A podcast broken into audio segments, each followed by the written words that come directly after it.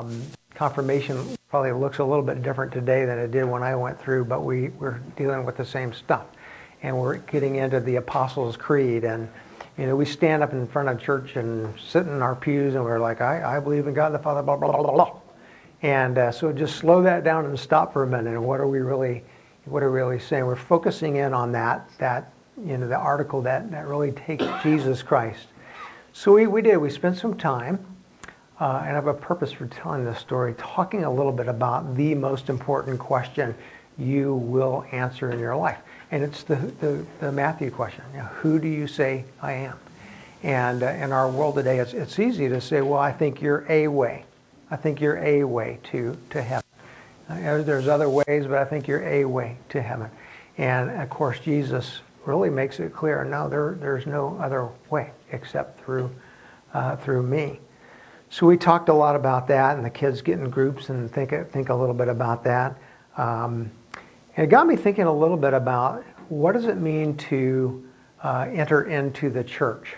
Um, this is kind of where we left off last week, as we're into chapter 15 uh, here in Romans. How do you enter into the church, or how do you become church? And as you answer that question, you, know, you go all the way back to um, the, the, the earliest uh, days where Jesus takes his disciples and gives us this, you know, these words that we call today the Great Commission. Uh, how do I enter into the church? Well, Jesus used the term mathetes, make disciples of all nations. And I've always loved the term because it's, it's, a, it's an educational term, and specifically uh, within the realm of, edu- of education, a mathetes is an apprentice. Uh, so we see Jesus who's apprenticing his disciples. They live with him, they walk with him, they listen to him teach, they ask him questions, uh, they pause life with him, they Sabbath with him. Uh, and what Jesus is saying is, I'm showing you how this is done. And um, remember, Jesus never said, I want you to join a church.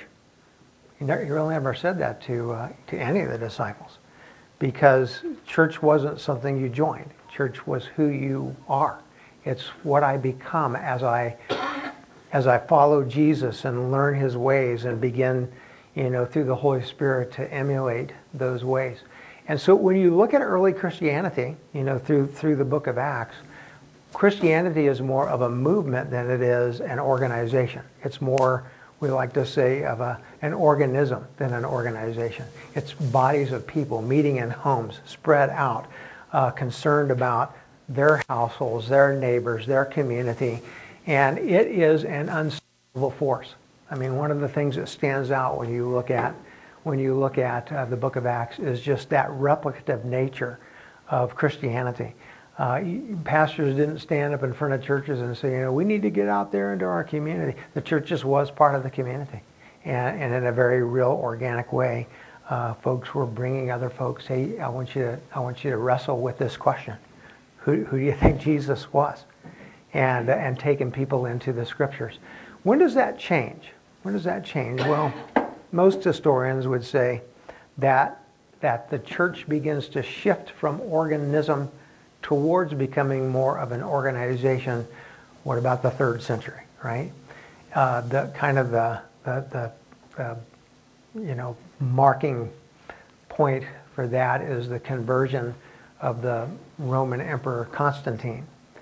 And as Constantine, uh, for the first time in the history of Rome, um, embraces Christianity and, and, and, in fact, makes it the, the religion of the state, uh, you start to have people um, who are going to come into the, the church now. Uh, this idea of mathetes is starting to be replaced with what? This idea of organism is starting to be replaced with, well, we're going to need to build churches. And we're going to need to create some programs. And we're going to need to make sure that people are following these programs. And so you, you all of a sudden have this massive shift from uh, this apprenticeships that are going on. Uh, if you came into my house church and you did not know who Jesus Christ was, I would walk, walk with you for, for some time. Uh, we would spend a lot of time together. Uh, I would do what Jesus did with, with his disciples. But as we get into the Constantinian uh, shift, that's starting to change. And what, what begins to happen is you have all of these people who are coming into the church for the wrong reasons, right? Why do you want to, to become part of this church? I want to become part of this church because it's kind of sets you up in Rome in, a, in a good way. There's political expediency towards buying into Christianity. I want to emulate the, the emperor. So as you go back and you look at what's going on in that period of time, you, you realize that there were individuals um, who began to be a little bit unhappy with what was going on. Hey, wait a minute. This is not what the church is supposed to look at. We've got people coming now into this organization who don't seem to know a whole lot about Christianity or Jesus or his ways at all. They don't seem to. And uh, there arises up this, uh, this, this gentleman by the name of Hippolytus. And uh, Hippolytus, if you've ever seen drawings or old pictures of him, looks a little bit like one of the ZZ Top guys with the long beard. But I like to call him an angry ZZ Top guy because he's never smiling. I mean, Hippolytus, if he ever smiled in his life, I'd be surprised, right? He put his hammer down. Hey, wait a minute here. We are not going to just have all these people coming into the church. They don't know who Jesus is. We are going to set up a system that's going to, it's going to be a little bit different. And Hippolytus, believe it or not, most people, most Christians don't know that name, but he became responsible for uh, what I would call establishing the roots of what we call confirmation today. In fact, uh, today, if I, if I enter into a Catholic church and I go through uh, the, the adult initiation into the church, con- confirmation, I really follow um, catechetically the work of Hippolytus, still to this day. Um, Luther, when he writes his catechism, I think as Lutherans we, we somehow have that idea that, that this was one of his inventions, that he came up with the idea of a catechism. He did not right? Uh, there were many catechisms uh, in, in the time of Luther. Luther is simply writing a catechism because he looks at what's going on catechetically in the Catholic Church at that time and says, hey, wait a minute, we, we need to, we need to, to kind of re- rework this thing, takes the, the Ten Commandments and, and the Apostles' Creed and zoop, switches them around because Luther's contention was until the law does its work in our life, we have no need of a Savior. And so why are we beginning this process of knowing Jesus by talking about grace? We need to talk about the law first. And so Luther famously switches the two around and of course throughout the catechism is raising up a different perspective when it comes to these chief parts that make it up, up today. Hippolytus, in his time, if you wanted to get confirmed, third century, I want to enter into the church, uh, you would you would enter into a, a uh, application process. You would say, I, I, want to become part of the church. You, say, oh, you, you would like to become part of the church? That's good. Here's an application. You fill this out? You'd fill it out. We were talking today about Facebook. How many of you have Facebooks? And if you have Facebook, I don't have Facebook. But if you have Facebook, what do you what is it you type in? What do you type? Checker. Yeah. Walk. Yeah, fact checker. And uh, here's what you'll find out. There's people who are fact checking you. How many did you have fact checking you? I had eight, she had 50. You had 50 fact checking you. They're really watching you. I'm giving you two applications to fill out because we're, we're a little bit worried, right? Uh, so, but actually, that's kind of what they did. They fact checked you. So if you applied, hey, Dennis McCarty, I want to become part of this church. You fill out your application. We got your application. Thank you. We'll let you know. Yeah, they start talking to neighbors. It's like, Marv, do you know Dennis? And Marv goes, Marv goes, no, I know Dennis. Oh yeah, we met at the bar. you know, so, uh, but once you're, once you came into, okay, your application is, is kind of approved. Then you came into what they did for confirmation. Was three years. And basically it took place uh, weekly as you came together with, with your instructor and you began to ask questions and they asked questions of you and you went through uh, what was at the time the guts of, of what we'll call confirmation. At the end of that three year process, you are now reevaluated. You are fact checked again. And if you, if you uh, were approved, then you could be baptized. And once you were baptized, uh, well, first actually, before you get baptized, you have to, you have to have an exorcism done on you. True. Uh, do we do that, by the way, in, in our church? Do we do the exorcism part? Like were you, like were you exercised before you got baptized? It's kind of a catchy phrase. Exercise before you baptize. here's, here's the answer. Yes, you were. Because we've retained it even in our Lutheran, even in our Lutheran liturgy for baptisms today, this is what it sounds like. The pastor stands in front of the parents and says, Do you renounce the devil and all his wicked ways and all his wicked works? And answer by saying, I do. Now, um, they did it a lot more significantly than that, right? Uh, you would spit on the devil. I mean, you really would. You, I renounce you, devil, and I. We don't do that any longer. The ladies guilds, you better not be spitting on our carpets here in the church. I'm like, okay. Um, it really, they, they did. They would exercise you, then they would baptize you, and then what would you become? When you got into the church, what would you become? You'd become a neophyte. They gave you a white robe. I mean, you, you would wear a white robe for one solid year after the three years because everybody in the church needed to know, oh, you're new. And everybody in the church said, uh, they're, they're new here. Well, I've been going here for, for three years, and I got approved and fact checked and all those things. Well, it doesn't matter. You're new. And we are here to walk with you and show you the ways of the church. Um, all of this to say, to kind of come back to this thing is, what about today? What does it mean? What does it mean to become do we become disciples of Jesus Christ? Do we, when we talk to people, do we say, hey, I want you to become a disciple of Jesus. Or do we say, hey, have you thought about joining a church? Which would we be more inclined to say today? What do you think? Yeah. I'm not sure that we talk as much today about, hey, would you like to become a, a disciple of Jesus Christ now? Hey, would you like to join a church? Now here, here's where it's gotten to today. Yes. What do I have to do? I'm going to give you this word. We want to do it fast because that's how our world works. I push a button, done. And um, so I'm not here to advocate for four years of confirmation for adults and fact checks and that kind of thing. But what I want to, what I want to say is that when you really think about it, discipleship or coming into a relationship with Jesus Christ, that doesn't happen fast. Um, justification happens fast. Me becoming one who is um, cleansed of my sin through the death of Jesus Christ, that happens fast through faith. But becoming a disciple of Jesus Christ, that, that actually is quite a lengthy process. And it was in the time that Paul is writing this letter. and he recognizes it. And so what we're reading is he's giving, he's giving to the, this, this church in Rome. We're getting towards the very end of this letter. He's giving to this church in Rome here's what it's going to mean for you to welcome people into the body.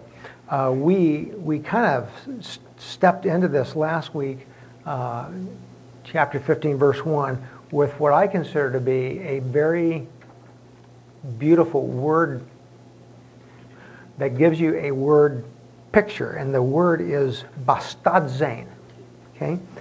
Doesn't stand out in your English Bible, but let me just read the verse again. We who are strong have an obligation to badstadsein, translated in English, bear with the failings of the weak and not to please ourselves. I like the, the word picture, bastadzein, because it, it really gives you a better picture, I think, of what it means to help bring people into not church membership, but a relationship with Jesus Christ. Literally, the word has the imagery, and we, we talked about this last week, of carrying a child. How should I I have this friend. They really don't know a whole lot about Christianity. What should I do? I should bring them to church, and then I'll tell the pastor, "Hey, you get them through this class. Done." No, bastadze. Walk with them. Uh, they're like a baby. Uh, you're going to carry them. Now, if you've ever carried a baby, you notice that the baby does certain things, right? There's times when the baby goes, Wah! and you're like, I, am oh gosh. You hand it to the mom real fast, and then you keep you keep going. Now we get the baby says, I want to eat right now. When you're walking with somebody, is it, you, you walk in a way that is convenient for you, right? I mean, I've spent how many years in ministry? Too many years in ministry you know, sitting back at my desk thinking, how, how can we make it convenient for people to serve on this committee? How can we make it convenient for people to go through this? Why? Because people, I don't want to do that. I don't want to go through all that. Jesus never talked anything about convenience.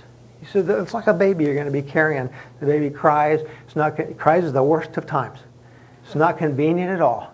It's absolutely inconvenient. That's, that's, what, that's what I'm asking you to do. While you're carrying that baby, your back starts to hurt. No wonder I have such back problems. I carried two of them, right? With, with those doggone chairs that they make you put in the, in the car now, baby seats. You carry one of those in both hands, and you're like, oh, oh, get them in there. Pretty soon, you're walking like this. Your son says, what happened to your back? You did. you did this to me, right? Um, is, it, is, it, is it easy to carry a baby around? No. When you're changing a diaper, some of you have experienced this, right? You pull that diaper off, they hit you with one, with a stream, if you know what I'm talking about. You're like, oh my, does, does this come with a deal too? Yes, this comes with a deal too. This is kind of the picture that, that Paul is using. He's not saying, hey, you know, let's help people join the church and, you know, you want to do it in a way that is, is convenient for you and convenient for them. No, actually, discipleship, following Jesus Christ, is going to cause this person to meet the Word of God, the words of God, which will be very hard for them. I have been following Jesus for a long time, and, and I will say that there's, there's, there's probably not a week that passes when I don't open something up in the Bible and find myself reading it and wanting to argue with God. Really? I have to do this? I, I don't want to do this. We do. It's hard. And when we give people the impression, hey, come join the church, no. Do you want to follow Jesus Christ? This, this is going to be hard. This is not going to be easy. This actually, the only way this is going to ever happen in your life is Jesus Christ will have to put to death that desire that you have inside of yourself for you to be Him, for you to be God, for you to determine your life. It's hard on the person, and it's hard on you. Uh, I have walked with many a, many a person who's becoming a follower of Jesus Christ is not easy. Uh, there's times that, you know what, this person is driving me insane. And God says, Bastidzain. Walk with them. Carry them. Not, not convenience. And so I really like the fact that, that, that Paul's beginning with this, this kind of a word to, our, to, to us. This is the picture he's painting because he's getting ready to send the church out into Rome. And you're going to meet up with a whole group of people who are different than you, who live life differently. They, this is not about, you know, pleasing yourself. It's about serving, serving God. Verse number two continues that. Let each of us please his neighbor for his good to build him up.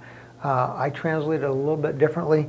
Uh, let each one of us live into our neighbor, live into our neighbor towards their becoming part of the household. Live into your neighbor. In other words, pour yourself into them. Uh, you're asking the question not, not what's convenient for me, but what do they need? How can I walk with you in a way that, that allows you to enter into uh, this household? Uh, by the way, that's, that's the term for build him up. It's oikodominas. So it means to enter into the household of God. Um, God is the one building him up. Um, again, I just think about uh, what that what that means. It says Christ, verse three. He didn't please himself. He didn't say, "Oh, you know, I was going to go to the cross, but I got a few other things I need to do first. Uh, or, you know what? You people have been um, cursing me, spitting on me, whipping me. I'm not going to the cross for you. No, but he did what? It says, the reproaches of those who reproached you fell on me. I, I received reproach on your behalf. For whatever was written in former days was written for our instruction, that through endurance and through the encouragement of scriptures we might have, have hope. I always ask this question, I'm like, well, how am I supposed to walk with people? How am I supposed to do this? If, I, if I'm sitting in the church in Rome and, and Paul is sending me out, how do we do this? What, where do I find my strength? And he's telling us through the scriptures. They will do two things. They will give you endurance and they will encourage you. See those two words? They appear twice. Through endurance and through the encouragement of scriptures we might have hope. Verse 5. May the God of endurance and encouragement grant you to live. That's what the scriptures do. For me, the one, the one who is church, who is going out. When you look at endurance, what is it? Hupomone is the word. I always say hupo is easy. That's, that's like a hypodermic needle. that goes under to the skin. Hupo underneath. Monet.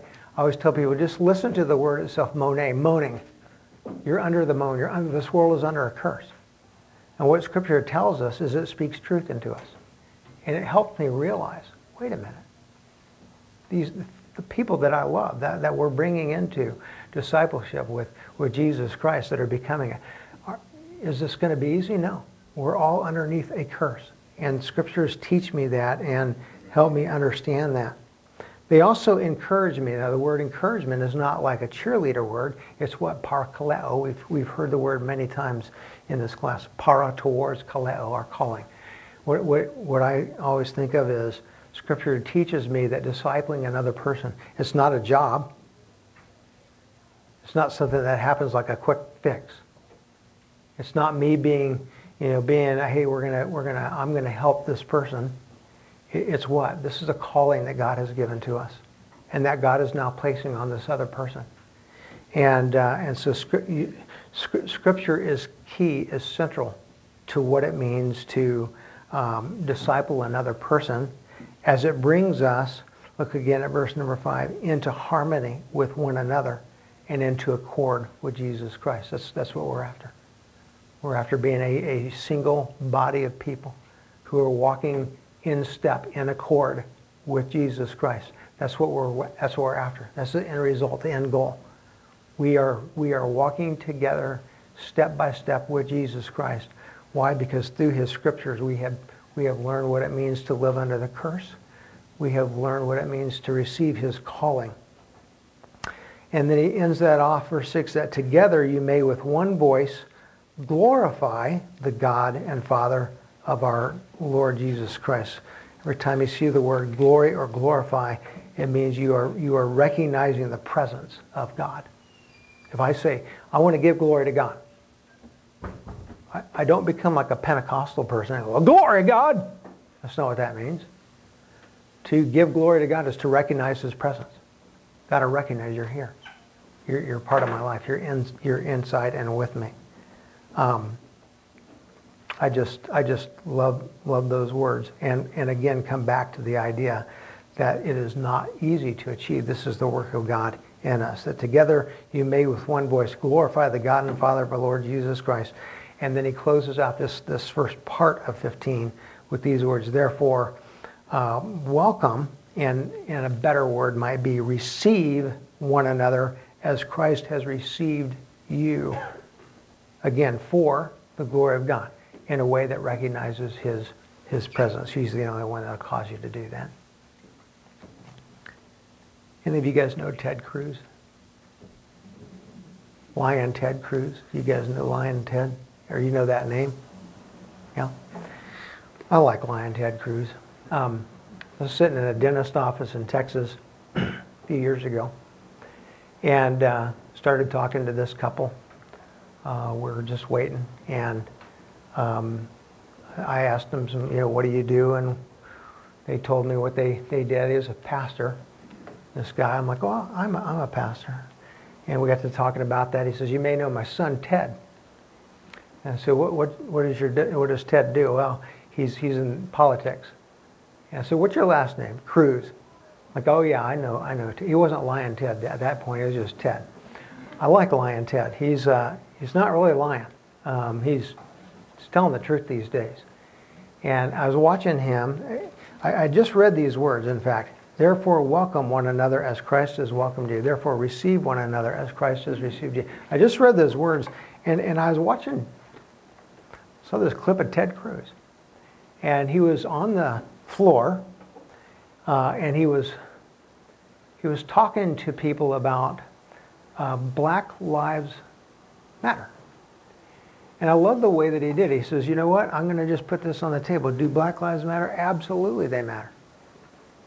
Absolutely they matter. He says, but I'm not going to talk to you about whether they matter or not. I'm going to talk to you about the organization called Black Lives Matter. It's two different things. Don't, don't, you don't equate the same thing. There are two different things. He says, so let's look at the organization. So he takes out these, he says, I'm just reading right from the organization itself. He says, we, we are an organization that wants to defund America. And he asked people sitting around him, all these different politicians, he goes, are, who is in favor of defunding America? And you just watched all of these people, these politicians, get up and start leaving. They're all walking out. And I thought, you know why? First of all, they don't want, does anybody really want to hear the truth? Not really. Ah, I don't want to hear that. Well, I'm not, I didn't make this up. The, the people that put this organization together made it up. I didn't make this idea up. They did. We want to defund America. Any, any of you politicians who were voted for by Americans, any of you want to, any of you want to def, defund America? I'm just, I just put my head down and walk out. And I thought the, the last place on earth that people receive one another as Christ has received you is on the floor of the Senate or the House Representatives. Isn't that right? And it just reminded me po- politics does not have the power to bring people into unity with one another. Not, not in any way, shape, or form. In fact, unity is, is, is really just a, a, word that gets thrown out again and again and again. And I think what people really mean by unity is just tr- just try to get along, try not to kill each other. Try, you know, try to just at least sit each, beside each other and not say things that are, are, are, are obviously painfully bad. That's not what Jesus is asking us to do. He says, this, here's what happens when you come into the body of, of Christ and you want people to come into the body of Christ. It, it's what? We receive one another. Good, bad, and ugly, all of it. Because we come to know each other, and we come to know each other underneath the cross of Jesus Christ. Think about who he's speaking this to in the church. You're going to go out into a world where there are people who are very different than you, who have addictions in their life and ideas in their life that are, are horrible. They're antithetical antithetical to who Jesus is. When you meet people, recognize that first of all, my, my hope, my desire, Jesus would say, I, I made them, I made all of these people, and I made them for myself. My desire is for them to come into relationship with me. Now, when they come into relationship with me, the very next day, do all their addictions just go away? All, all, all of their ideologies, do they just go away? All of their bad habits, they just all go, no, they don't.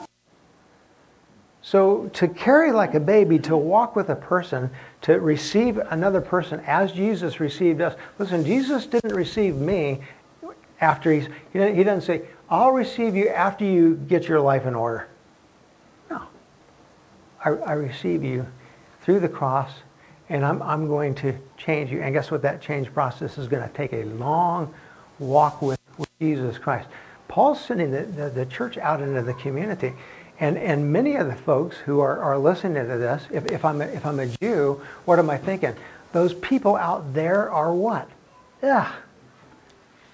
I can hardly believe that we're even doing, we're going to go out and welcome Gentiles into the church? Uh-huh. Why? That's, the whole, that's been the idea the whole time. It's what God wants. He made every person Black lives matter. White lives matter. Brown lives, uh, they all matter to Jesus Christ. Everybody is what? We're souls. And God says, I want to, I want to bring him into my body. And so he's really appealing to the church to do something that I, I shared this last week and I'll do it again. I think it's really hard for the church to do. I really do think it's hard for the church to do. Because we tend to have something inside of us that says, well, you're, you're welcome and we want to receive you into this body here as long as, and then we kind of have that gate that we put up. As long as you are not this, or you don't think that, or you, and no, the only way people will change is as you walk with them, as I walk with them, with the scriptures, under the moan, under the brokenness of this world, and under the cross of Jesus Christ, which brings us hope. We can read those words so superficially. Therefore, welcome one another as Christ has welcomed you. Well, we need greeters then. So superficially. Like, no, that's not what this is talking about. This is talking about embracing people who are different than you and committing yourself. Not when it's convenient, but committing yourself to walking with those, with, with, another person into what we call, or what Jesus called, mathetes, uh, discipleship. And um, I will tell you that it is, it is hard uh, for the church. It's what Jesus did. If you go to verse number 8, it says, For I tell you that Christ became a servant. Diakonos is the word here. To the circumcised, to show God's truthfulness, to confirm the promises given to the patriarchs. I just stopped there for a minute. Christ became a servant to the circumcised. Who, who are the circumcised? What group of people? Yeah, the Jews. Did the Jews love Jesus? He murdered them on a cross. Right? Uh, Jesus, what did Jesus say? I became a servant for you. I came, I came underneath the covenant that has been was made made to you already in the garden. I desire for you to be saved. I know you're trying to kill me. I know you have hatred in you. I know you've taken my word and have destroyed it and turned it into law. I desire to save you, to rescue you. Jesus became a servant. Why? Because it confirms the promises that the patriarchs spoke. And here's the big here's the big word and in order that the Gentiles might glorify, again recognize the presence of God for his mercy.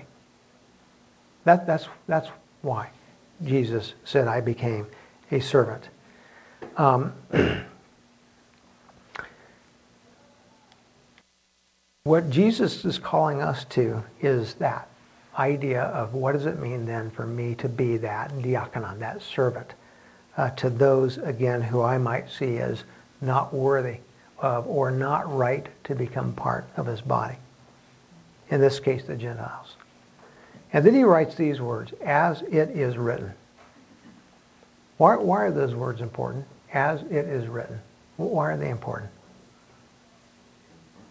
Yeah. Confirmation of this is, I'm not going to just tell you what I believe, right? As it was written.